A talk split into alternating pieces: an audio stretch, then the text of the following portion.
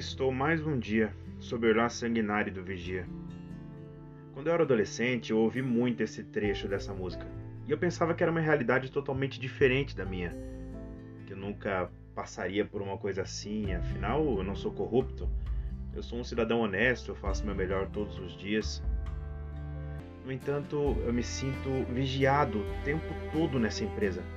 Às vezes parece que tem alguém apertando meu pescoço, mas é apenas a gravata me avisando que eu estou engolindo mais um sapo, mais uma atividade sem sentido que me foi passada, mais uma coisa que não acrescenta, que não me desafia em nada e o pior, não serve para a empresa.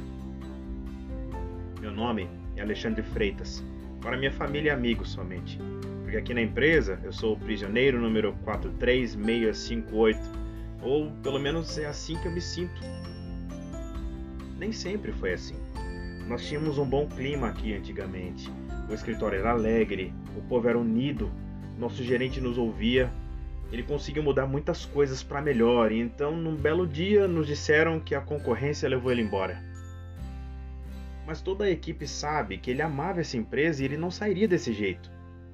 O diretor que assumiu a empresa durante a crise que veio com a pandemia, ele tem outra forma de trabalhar e preferiu trazer toda a equipe dele de gerentes de fora.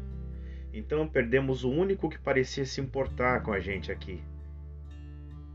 Hoje só restaram 10 de nós, de um total de 28.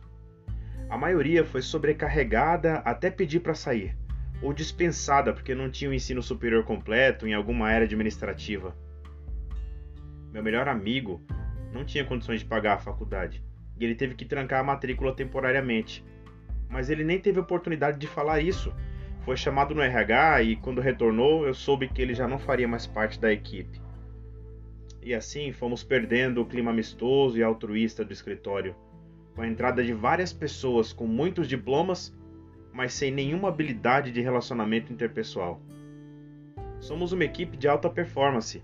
Os resultados são um pouco melhores e mais constantes. Diminuiu aquela montanha russa. Agora sempre temos certeza de que alcançaremos a meta porque só Deus sabe o que pode acontecer com a gente se nós não alcançarmos. Eu ganho um valor bem maior do que eu ganhava antes. Tenho roupas melhores, uma mesa maior, mas tudo que eu faço no computador é monitorado.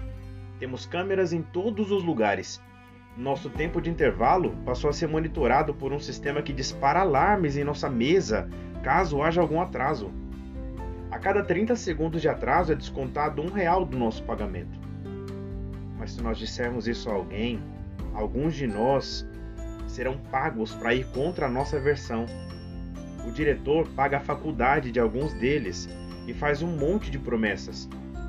Nem mesmo dentro da equipe nós estamos seguros. Lá em casa, me perguntam o tempo todo por que eu ainda não pedi minha demissão. Mas não está fácil encontrar emprego atualmente. estou buscando me aperfeiçoar, voltei para a faculdade, e em breve vou terminar, e só então eu vou pedir para sair. Eu confesso que eu farei isso com meu coração doendo, porque ainda me lembro do dia que eu entrei aqui. Era uma oportunidade que eu esperei por muito tempo. É a maior empresa da região. Todos que estão de fora morrem de vontade de entrar aqui, e eu me sinto culpado porque parece que eu estou desistindo muito fácil.